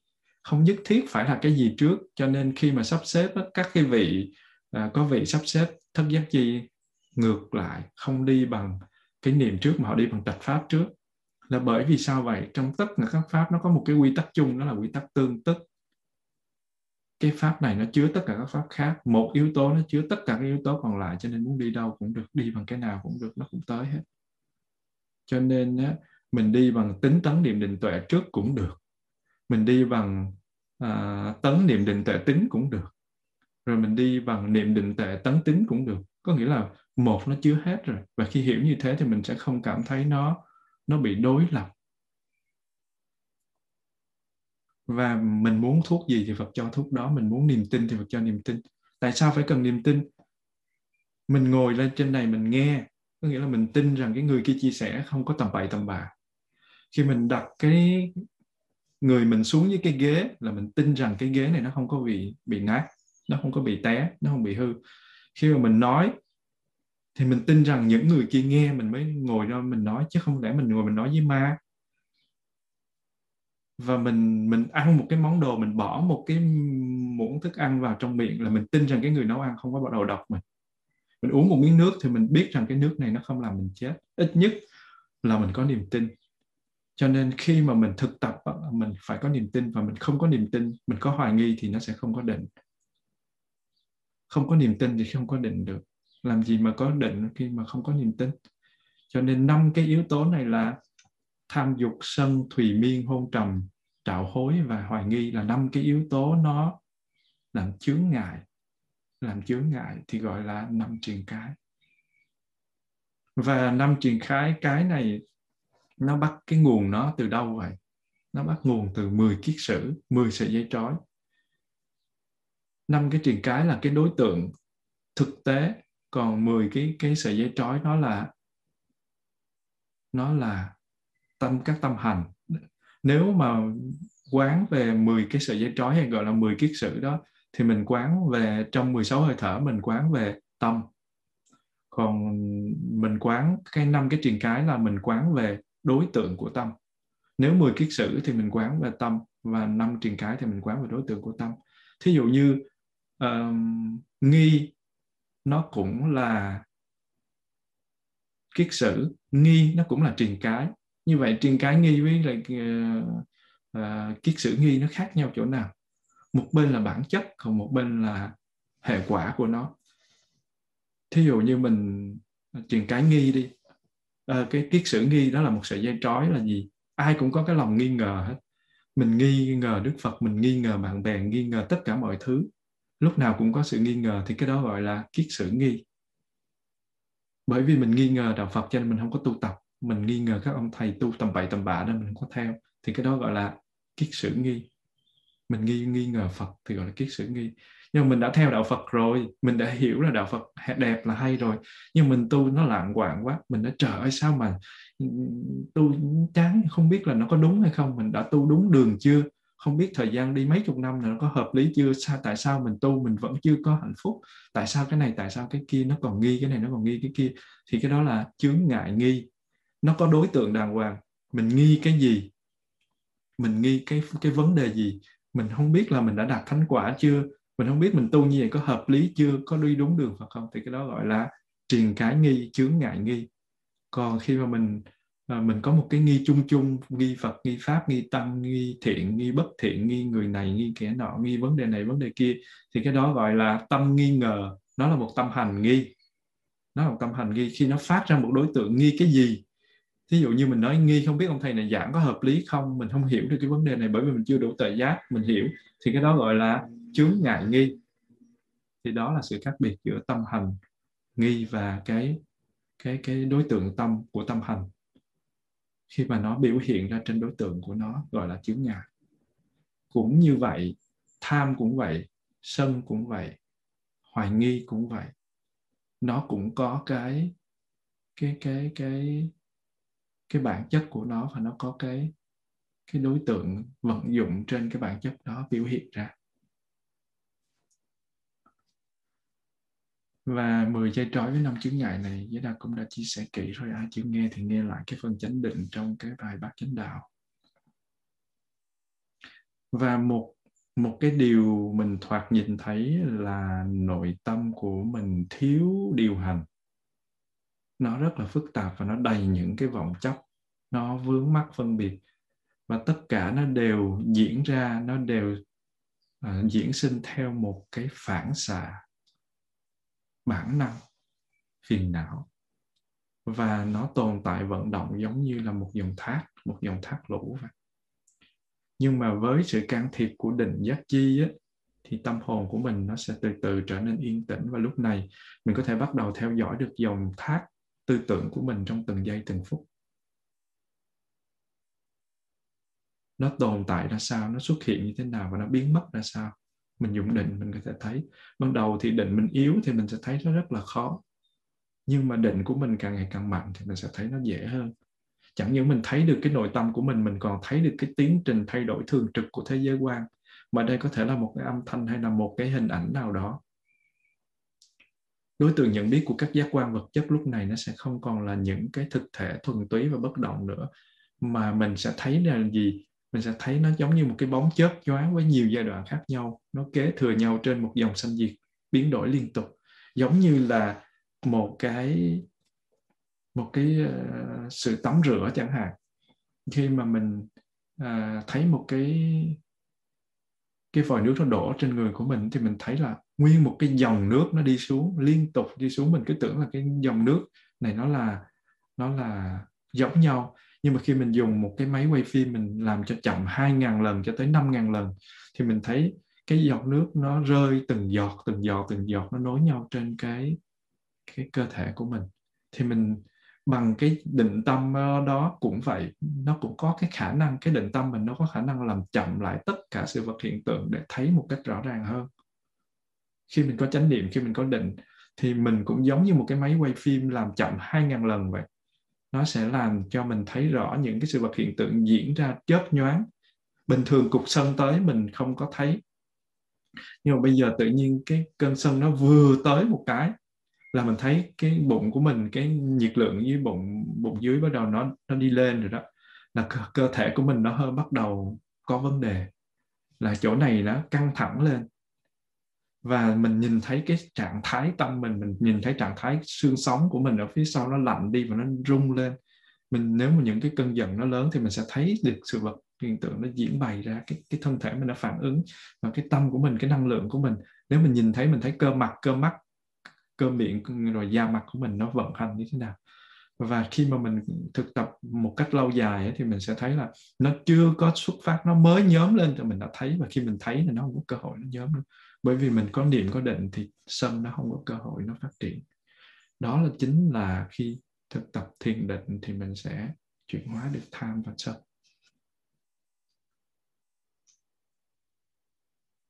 Và mình sẽ thấy nó biến đổi liên tục liên tục giống như là là một cái à, một cái um, dòng sông.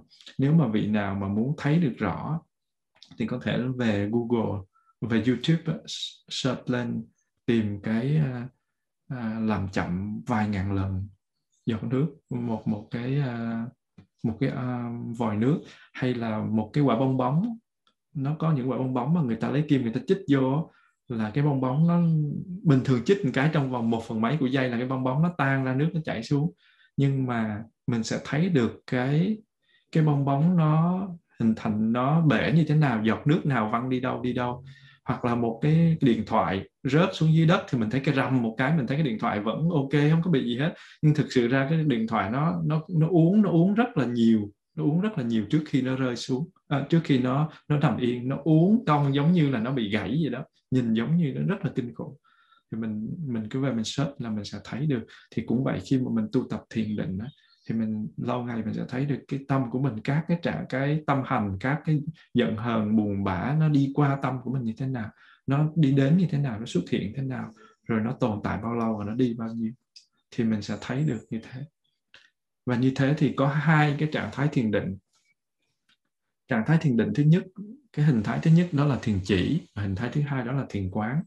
Thiền chỉ là nó nhắm đến sự tập trung tư tưởng trên một đối tượng duy nhất được chọn lựa để nâng cao cái khả năng chuyên chú, giống như là hơi thở, hay là ở môi, hay là ở cầm, hay là ở đầu mũi, hay là ở dưới rốn, huyệt khí hải, huyệt đăng điền, hoặc là một bộ phận nào đó trên cơ thể, hoặc là một điểm nào đó trên trên cái sàn ngồi thiền của mình, vân vân. Đối tượng nó có thể là một cái hình ảnh, một màu sắc gì đó, hoặc một khái niệm căn bản, giống như là lòng từ bi hay là thậm chí là một câu thần chú, vân vân và vân vân. Thì cái đó gọi là thiền chỉ nhắm đến tập trung trên một đối tượng duy nhất đã được lựa chọn. Và hình thái thứ hai đó là thiền quán. Mình tạm thời mình gọi là thiền định trực quan. Người ta dùng cái từ trực quan.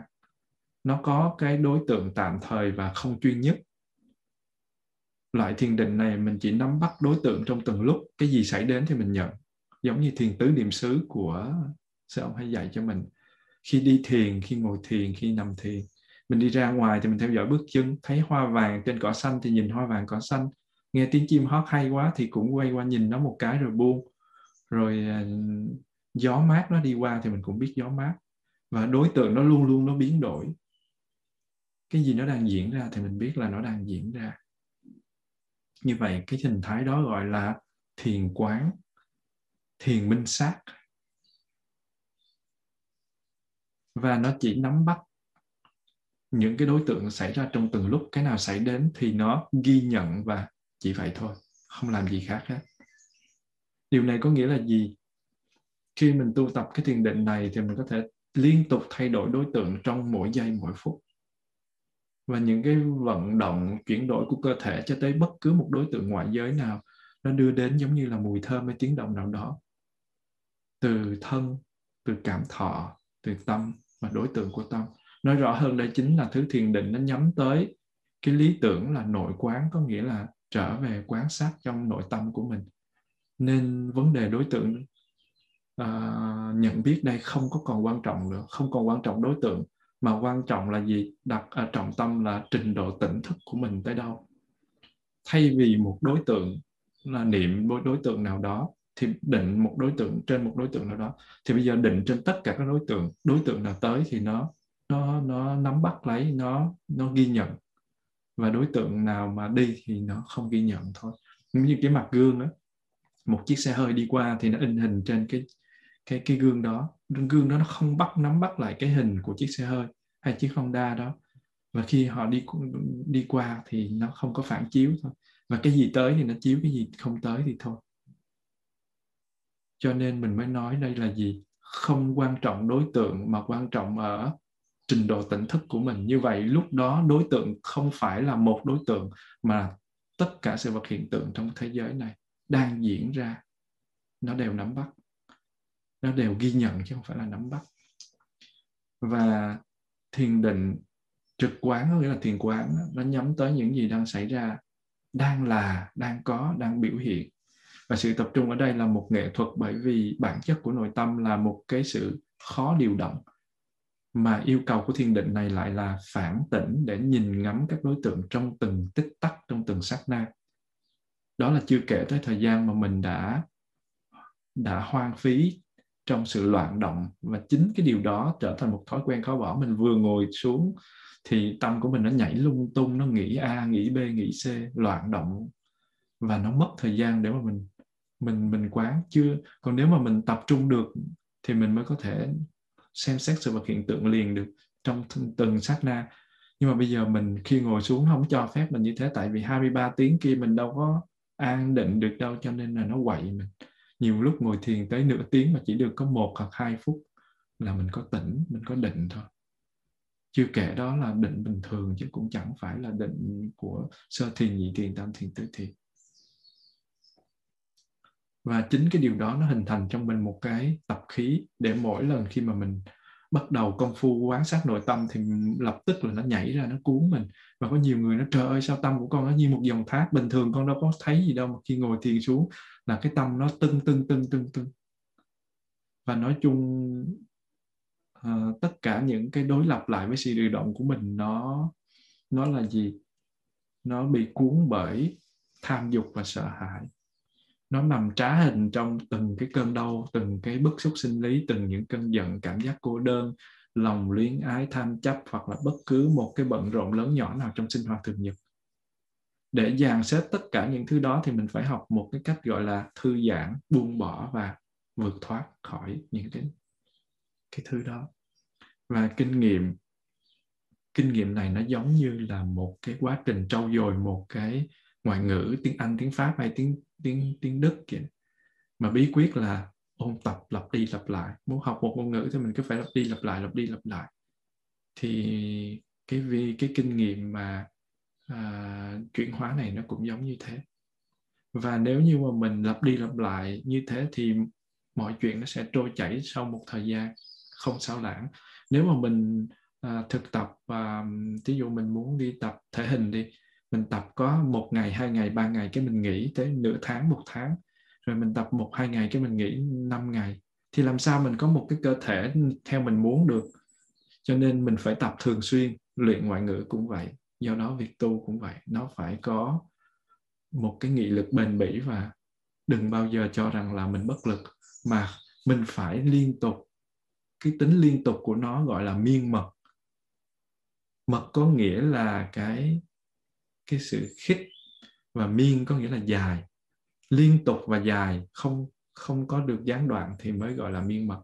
Và khi mà mình thực tập miên mật như thế, thì mình cái theo dõi ban đầu thì nó sẽ như một con sóng, một cái một cái biển, một biển, một cái sóng biển dâng trào, rồi từ từ từ từ nó sẽ nhẹ lại nhẹ lại nhẹ lại nếu mình thực tập đúng đắn. Cho nên đó là nó cần một cái giai đoạn thời gian có nhiều người họ vô họ thực tập một tuần họ nói trời ơi họ tập gym mà nói cơ thể của tôi sao nó chẳng có cái gì hết. Cái thế là họ bỏ. Nhưng mà trong khi tất cả những cái người tập ai cũng có cơ tám chín múi gì đó sáu bảy múi gì đó thì uh, họ cũng họ thực tập thì họ có cái thể hình đẹp thôi. Nhưng mà mình vô mà mình mình muốn được như họ liền đâu có được. Phải trải qua thời gian để để mà thực tập chứ đâu có thể nào như thế được. Và mỗi ngày mỗi ngày nếu mà mình chịu khó thực tập thì mình sẽ đến một cái lúc nào đó mình sẽ thấy rằng cơ thể của mình nó sẽ ok sự thực tập cũng phải đến một lúc nào đó mình sẽ thấy cái loạn động trong tâm của mình nó đi xuống. Chứ mình đòi hỏi liền là chuyện đó không thể nào xảy ra. Và trước trước uh, mình thì đã có rất là nhiều người đi qua con đường này rồi và từng bước thực tập với các cái cái công phu để mình bình tĩnh, mình dần dần mình khám phá rồi mình sẽ thu nhập được, mình lượng được những cái thành quả. Và càng lên cao thì mình càng tự tại trước cái chướng ngại. Mình có cơ hội thưởng thức tất cả những cái tịnh lạc và bình yên mà thiền định mang lại. Và hơn thế nữa, cái thành quả cao nhất của cái tiến trình thực tập này là sự phấn khích cho cái chặng đường để mình tiếp tục mình sống một cách tỉnh thức. Và khi mà mình đạt được những cái khả năng thuần thục của thiền định thì mình sẽ dễ dàng vượt qua các trở lực để mình tiến bộ hơn. Khi mà mình thực mình tập mà mình thấy hai tuần mình thấy cơ thể mình nó khỏe à, mỡ nó tan đi và cơ nó có và thân mình nó đẹp lên thì bắt đầu mình mình sẽ cố gắng cố gắng và cố gắng hơn nữa. Mình không dậm chân tại chỗ mà mình phải luôn tìm cách mình nâng cao lên và mình phải làm rất là nhiều thứ mình phải dàn xếp cho chính mình mình chọn lấy những cái thao tác những tư thế khi kết hợp với thiền định để mình xử lý khéo léo trước tất cả những cái gì nó ngăn trở nội tâm của mình. Mà chỉ có mình thực hiện được thôi chứ không phải ai thực hiện cho mình. Đương nhiên người ta sẽ cho mình được những cái kinh nghiệm chia sẻ cho mình được những cái uh, kinh nghiệm nhưng mà mình phải tự áp dụng vào trong cái cái sự thực tập thiền của mình. Nói tóm lại là gì? Với bất cứ bất kỳ cái trình độ thiền nào thì các cái uh, các cái thời khóa các cái khóa thiền ở trong cái đời sống hàng ngày của mình thì định giác chi cái cái giác chi này nó luôn giúp cho mình biết sống dung hợp và mình uh, củng cố cái tâm hồn của mình để mình nâng cao trí tuệ của mình. Và mình càng tu tập mình càng nuôi dưỡng cái giác chi này thì mình sẽ có được an lạc và mình thấy sự vật hiện tượng nó diễn ra một cách rõ ràng hơn và mình uh, mình sẽ có được tuệ giác nếu như mà mình thực tập đúng.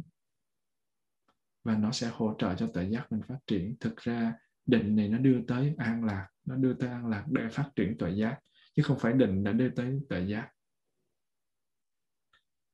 Định không phải là tuệ giác nhưng mà định là một sự hỗ trợ lớn cho tuệ giác và hôm nay mình uh, dừng tại đây. Mình còn một cái chi phần xả và kết thúc của cái bài này. Hy vọng là lần tới mình sẽ kết thúc. Xin uh, sư cô thỉnh chu kết thúc.